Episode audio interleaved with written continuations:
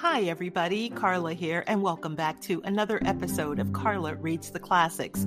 As always, I welcome your questions, your comments, and your suggestions at Carla Reads the Classics at gmail.com. And also, you can interact with the Q&A at the end of the episode descriptions. So now, with that out of the way, tonight I have for you two stories from the French, specifically from Guy de Maupassant, who was born in Tour-Vigerat, France in 1850. He's considered one of the masters of the short story, and I would love to share with you tonight two of his many short stories that I hope you will enjoy. Now, the first short story called Les Mauvaises Maisons the wrong house. I couldn't find an exact publication date for that particular story. Now, the second story, called Le Collier de Diamant, the diamond necklace, was published in February of 1884.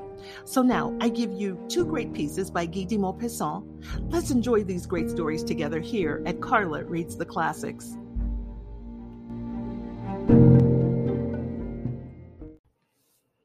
Les Mauvais Maisons de Guy de Maupassant, The Wrong House by Guy Maupassant. Quartermaster Verajou had obtained a week's leave to go and visit his sister, Madame Padoy. Verajou, who was in garrison at Rennes and was leading a pretty gay life, finding himself high and dry, wrote to his sister saying that he would devote a week to her. It was not that he cared particularly for Madame Padoy, a little moralist, a devotee, and always cross, but he needed money, needed it very badly, and he remembered that, of all his relations, the Padoys were the only ones whom he had never approached on the subject. Père Vergeois, formerly a horticulturalist at Angers, but now retired from business, had closed his purse strings to his scapegrace son and had hardly seen him for two years. His daughter had married a Padoy, a former treasury clerk who had just been appointed tax collector at Vannes. Verajou, on leaving the train, had someone direct him to the house of his brother in law, whom he found in his office arguing with the Breton peasants of the neighborhood.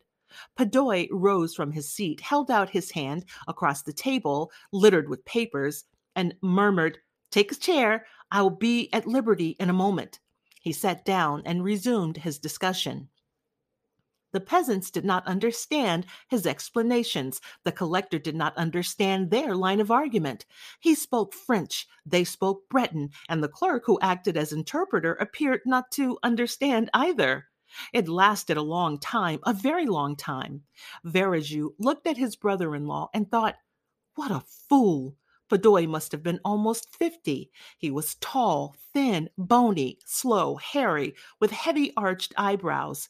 He wore a velvet skull cap with a gold cord Van Dyck design around it. His look was gentle, like his actions, his speech, his gestures, his thoughts, all were soft.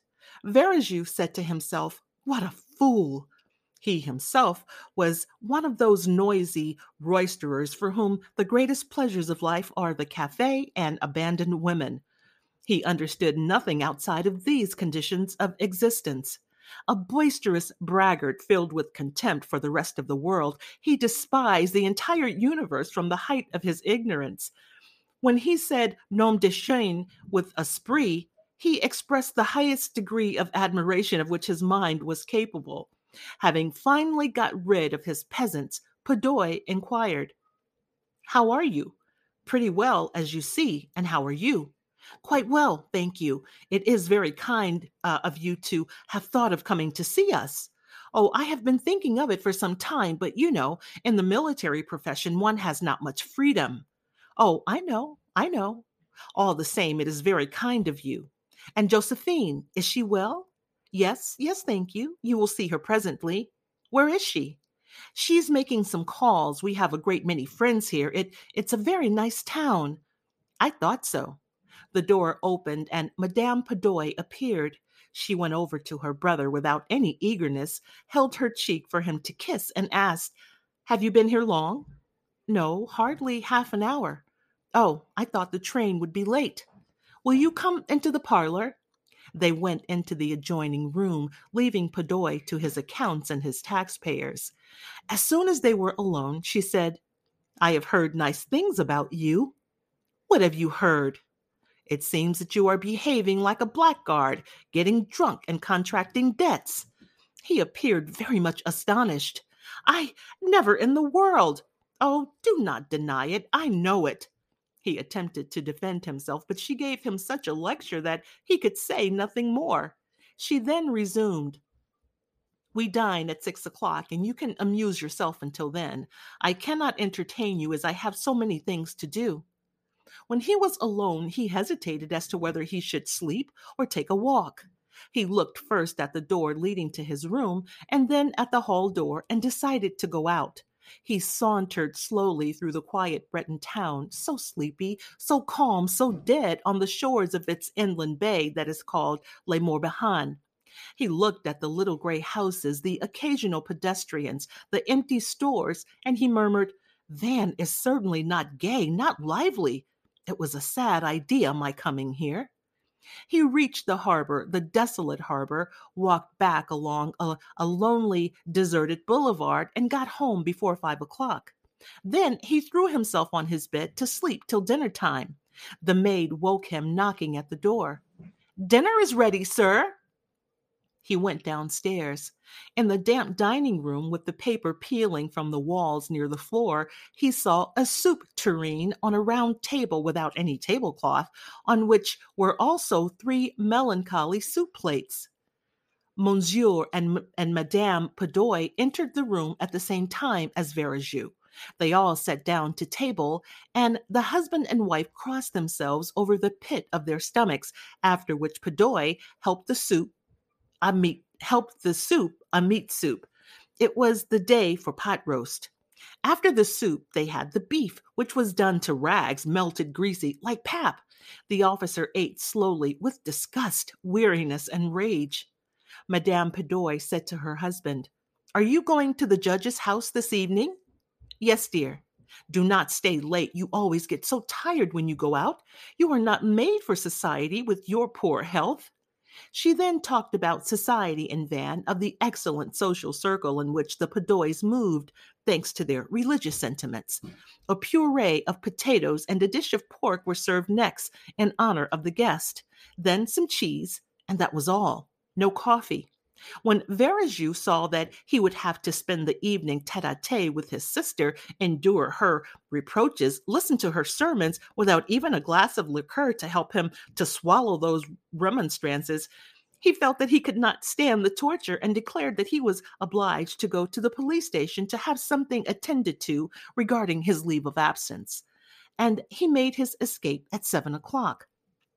He had scarcely reached the street before he gave himself a shake like a dog coming out of the water. He muttered, Heavens, heavens, heavens, what a galley slave's life! And he set out to look for a cafe, the best in town. He found it on a public square behind two gas lamps. Inside the cafe, five or six men, semi gentlemen and not noisy, were drinking and chatting quietly, leaving their elbows on the small tables, while two billiard players walked round the green bays where the balls were hitting each other as they rolled. One heard them counting 18, 19. No luck. Oh, that's a good stroke. Well played. 11. You should have played on the red. 20. Froze, froze, 12. Ha, wasn't I right? Verajou and ordered a demitasse and a small decanter of brandy, the best. Then he sat down and waited for it. He was accustomed to spending his evenings off duty with his companions amid noise and the smoke of pipes. This silence, this quiet exasperated him. He began to drink, first the coffee, then the brandy, and asked for another decanter. He now wanted to laugh, to shout, to sing, to fight someone. He said to himself, Gee, I am half full. I must go and have a good time. And he thought he would go and look for some girls to amuse him. He called the waiter. Hey, waiter! Yes, sir. Tell me, where does one amuse oneself here? The man looked stupid and replied, I do not know, sir. Here, I suppose. How do you mean here? What do you call amusing oneself, yourself? I do not know, sir, drinking good beer or good wine. Ah, go away, dummy. How about the girls? the girls. Ah, ah, yes, the girls. Where can one find any here? Girls? Why, yes, girls. The boy approached and, lowering his voice, said, You want to know where they live? Why, yes, the devil. You take the second street to the left and then the first to the right. It is number 15. Thank you, old man. There is something for you. Thank you, sir. And Verjus went out of the cafe, repeating, second to the left, first to the right, number 15. But at the end of a few seconds, he thought, second to the left, yes, but on leaving the cafe, must I walk to the right or to the left? Bah, it cannot be helped. We shall see. And he walked on, turned down the second street to the left, then the first to the right, and looked for number 15. It was a nice looking house, and one he could see behind the closed blinds that the windows were lighted up on the first floor. The hall door was left partly open, and a lamp was burning in the vestibule. The non commissioned officer thought to himself, This looks all right. He went in, and no one appeared. He called out, Hello there! Hello! A little maid appeared and looked astonished at seeing a soldier. He said, Good morning, my child. Are the ladies upstairs? Yes, sir. In the parlor? Yes, sir. May I go up? Yes, sir. The door opposite the stairs? Yes, sir. He ascended the stairs, opened a door, and saw sitting in a room well lighted up by two lamps, a chandelier, and two candelabras with candles in them, four ladies in evening dress, apparently expecting someone. Three of them, the younger ones, remained seated with rather a formal air on some crimson velvet chairs, while the fourth, who was about forty five, was arranging some flowers in a vase. She was very stout and wore a green silk dress with low neck and short sleeves, allowing her red neck covered with powder to escape as a huge flower might from its corolla. The officer saluted them, saying, Good day, ladies. The older woman turned round, appeared surprised, but bowed. Good morning, sir. He sat down, but seeing that they did not welcome him eagerly, he thought that possibly only commissioned officers were admitted to the house, and this made him uneasy. But he said, Bah, if one comes in, we can soon tell. He then remarked, Are you all well? The large lady, no doubt the mistress of the house, replied, Very well, thank you. He could think of nothing else to say, and they were all silent. But at last, being ashamed of his bashfulness, and with an awkward laugh, he said, Do not people have any amusement in this country? I will pay for a bottle of wine. He had not finished his sentence when the door opened and in walked Padoy, dressed in a black suit. Verjus gave a shout of joy, and rising from his seat, he rushed at his brother in law, put his arms around him, and waltzed him round the room, shouting, Here is Padoy! Here is Padoy! Here is Padoy!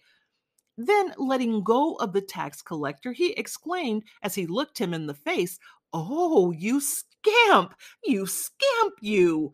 You're out for a good time, too. Oh, you scamp! And my sister, are you tired of her? Say. As he thought of all that he might gain through this unexpected situation, the forced loan, the inevitable blackmail, he flung himself on the lounge and laughed so heartily that the piece of furniture creaked all over. The three young ladies, rising simultaneously, made their escape, while the older woman retreated to the door, looking as though she were about to faint.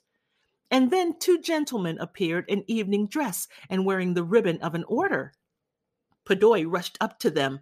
Oh, Judge, he is crazy. He is crazy. He was sent to us as a convalescent. You can see that he is crazy. Verjus was sitting up now and not being able to understand it all, he guessed that he had committed some monstrous folly. Then he rose and turning to his brother in law said, What house is this? But Padoy, becoming suddenly furious, stammered out, What house? What what house is this? Wretched scoundrel, villain, what house indeed? The house of the judge, the judge of the Supreme Court, the Supreme Court, you rascal, rascal, rascal. And that's the conclusion of La Mauvaise Maison by Guy de Maupassant, The Wrong House. And I laughed when I first read that story. I just thought, you know, that guy just needs a complete do over because he had everything so wrong. But anyway, I hope you enjoyed the story. Please stay tuned for the second story here at Carla Reads the Classics. La Collier de Diamants, de Guy de Maupassant. The Diamond Necklace by Guy de Maupassant.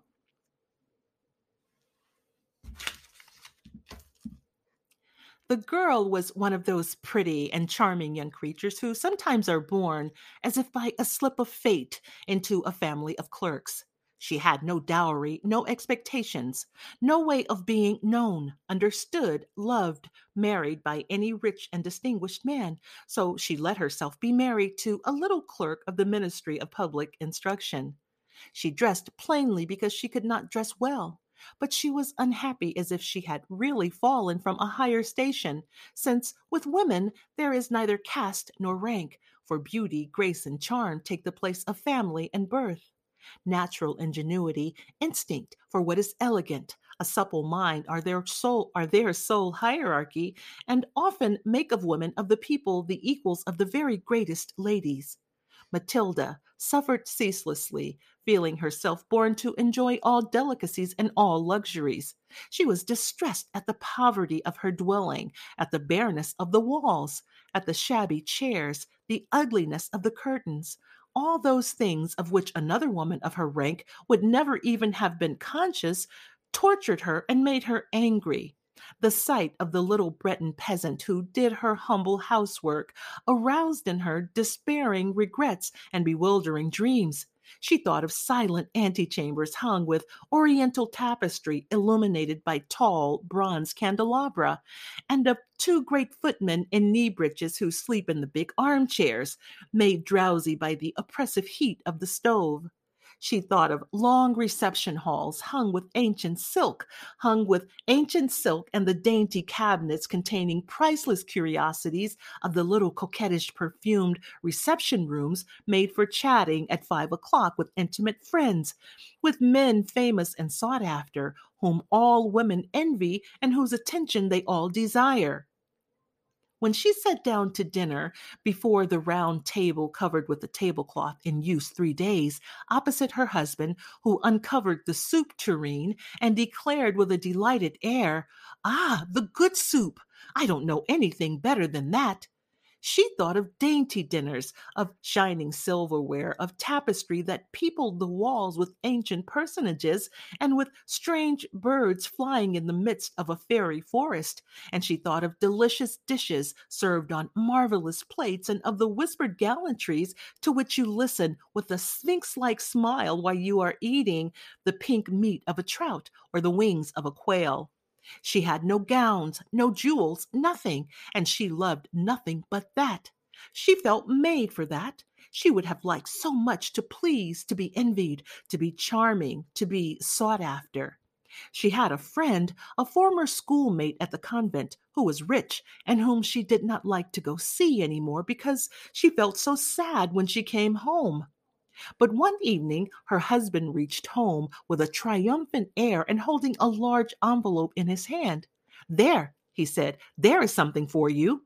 She tore the paper quickly and drew out a printed card which bore these words The Minister of Public Instruction and Madame Georges Ramponneau request the honor of Monsieur and Madame Loisel's company at the Palace of the Ministry on Monday evening, January 18th.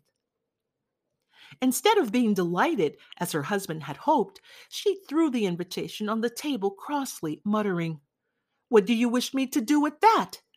Why, my dear, I thought you'd be glad. You never go out, and this is such a fine opportunity. I had great trouble to get it. Everyone wants to go, and it is very select. They're, they're not giving many invitations to clerks. The whole official world will be there. She looked at him with an irritated glance and said impatiently, and what do you wish me to put on my back? He had not thought of that. He stammered. Why, the gown you go to the theater in. It looks very well to me. He stopped, distracted, seeing that his wife was weeping. Two great tears ran slowly from the corners of her eyes towards the corners of her mouth. What's the matter? he answered. By a violent effort, she conquered her grief and replied in a calm voice while she wiped her wet cheeks. Nothing, only I have no gown, and therefore I can't go to this ball. Give your card to some colleague whose wife is better equipped than I am. He was in despair. He resumed, Come, let us see, Matilda. How much would it cost? A suitable gown, which you could use on other occasions, something very simple. She reflected several seconds, making her calculations and wondering also what sum she could ask without drawing on herself an immediate refusal and a frightened exclamation from the economical clerk. Finally, she replied, hesitating, I don't know exactly, but I think I could manage it with 400 francs he grew a little pale because he was laying aside just that amount to buy a gun and treat himself to a little shooting next summer on the plain of Nanterre with several friends who went to shoot larks there of a Sunday. But he said, Very well, I will give you 400 francs and try to have a pretty gown. The day of the ball drew near, and Madame Loisel seemed sad, uneasy, anxious. Her frock was ready, however. Her husband said to her one evening, What is the matter? Come, you have seemed very queer these last three days. And she answered, It annoys me not to have a single piece of jewelry, not a single ornament, nothing to put on. I shall look poverty stricken. I would almost rather not go at all. You might wear natural flowers, said her husband. They're quite stylish at this time of year. For ten francs, you can get two or three magnificent roses. She was not convinced. No, there's nothing more humiliating to look poor among other women who are rich. How stupid you are, her husband cried. Go look up your friend, Madame Forestier, and ask her to lend you some jewels. You're intimate enough with her to do that. She uttered a cry of joy. True, I never thought of it. The next day she went to her friend and told her of her distress. Madame Forestier went to a wardrobe with a mirror, took out a large jewel box, brought it back, opened it, and said to Madame Loisel, Choose, my dear. She saw first some bracelets, then a pearl necklace, then a Venetian gold cross set with precious stones of admirable workmanship. She tried on the ornaments before the mirror, hesitated, and could not make up her mind to part with them, to give them back. She kept asking, haven't you any more? Why, yes, look further. I don't know what you like. Suddenly, she, dis- she discovered in a black satin box a superb diamond necklace, and her heart throbbed with an immoderate desire. Her hands trembled as she took it.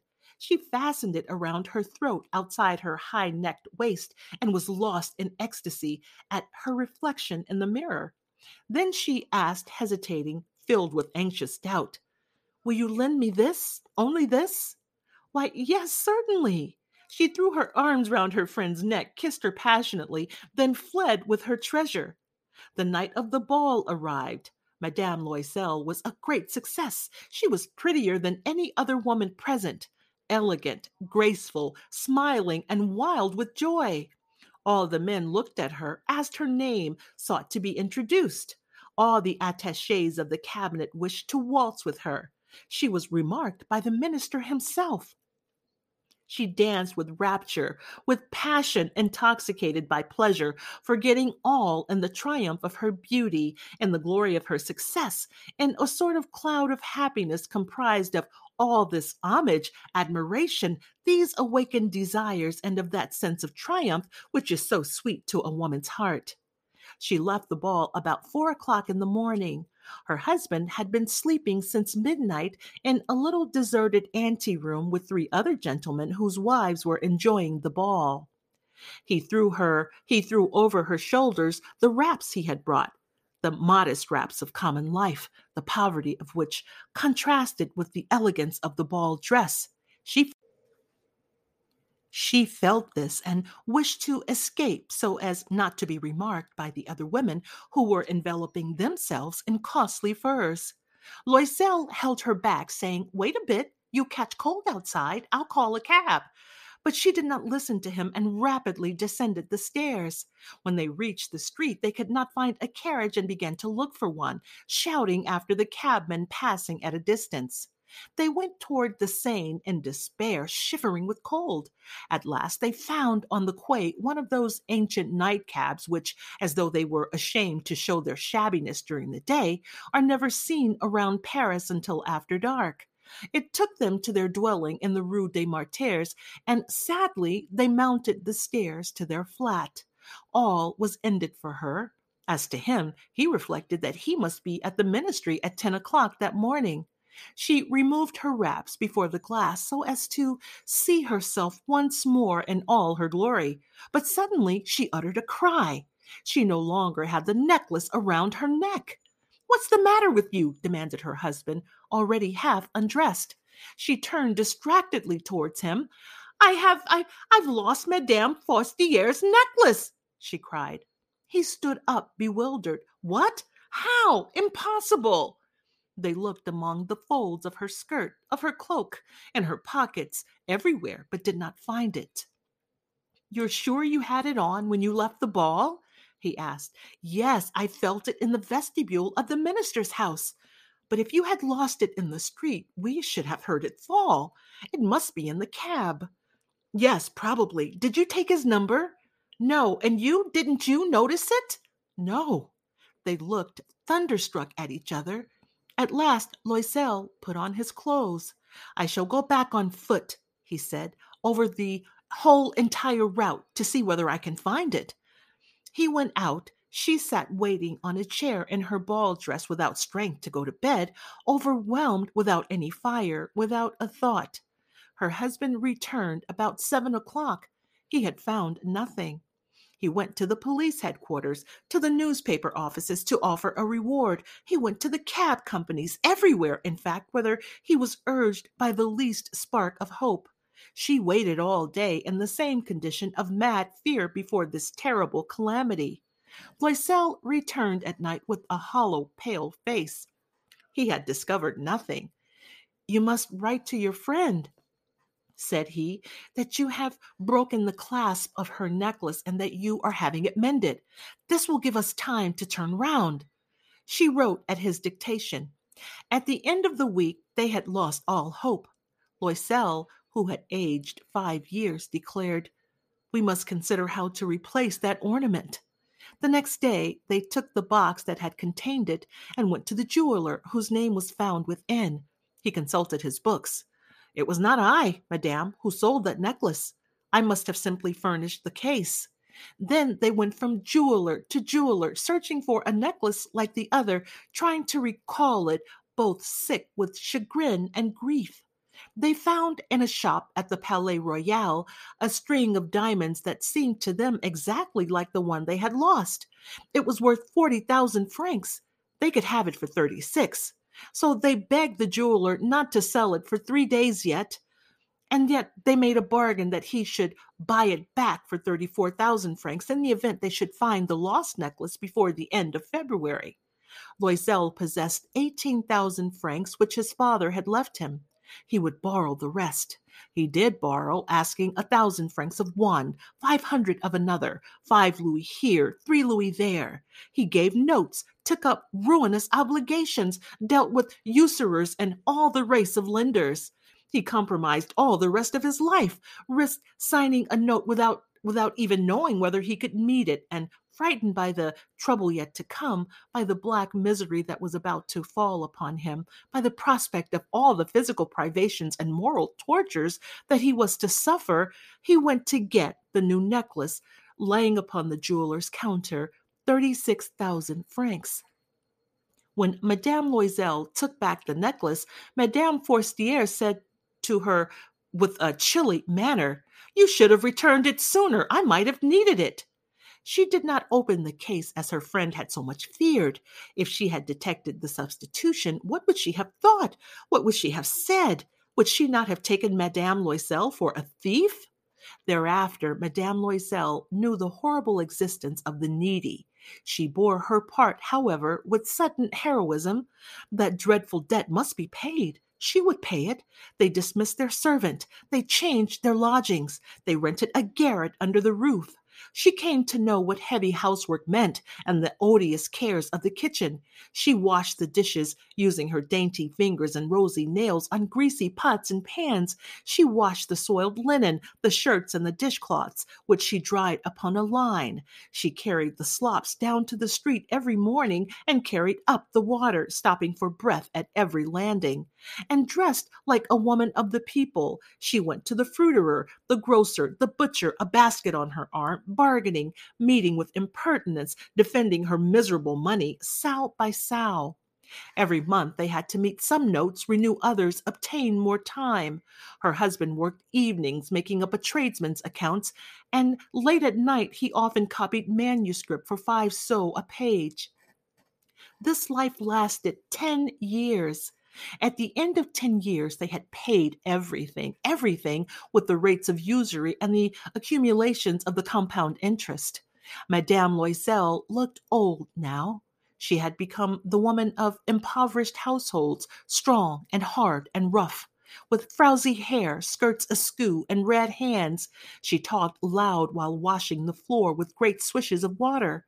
But sometimes, when her husband was at the office, she sat down near the window and she thought of that gay evening of long ago, of that ball where she had been so beautiful and so admired. What would have happened if she had not lost that necklace? Who knows? Who knows? How strange and changeful is life? How small a thing is needed to make or ruin us? But one Sunday, having gone to take a walk in the Champs Elysees to refresh herself after the labors of the week, she suddenly perceived a woman who was leading a child. It was Madame Forestier, still young, still beautiful, still charming. Madame Loisel felt moved. Should she speak to her?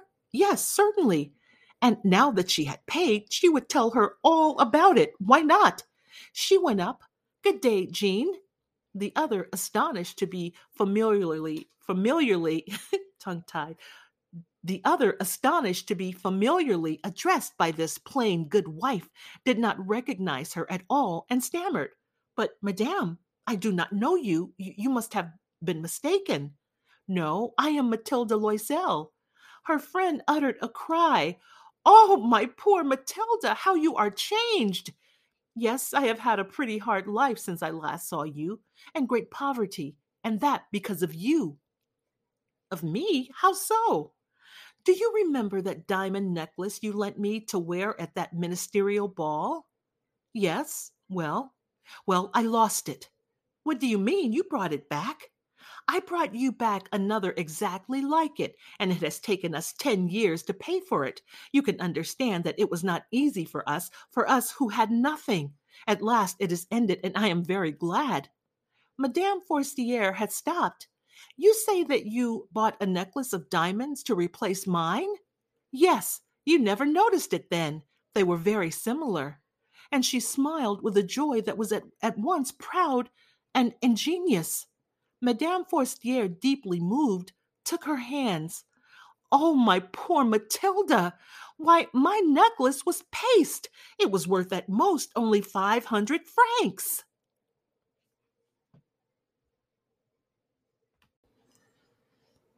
And that brings me to the conclusion of the two short stories by Guy de Maupassant. Thank you so much for listening here at Carla Reads the Classics. I ask you to please pardon my French. Uh, in the event my pronunciation was a bit off, I did give it a try. So thank you again very, very much for listening here at Carla Reads the Classics. Until next time.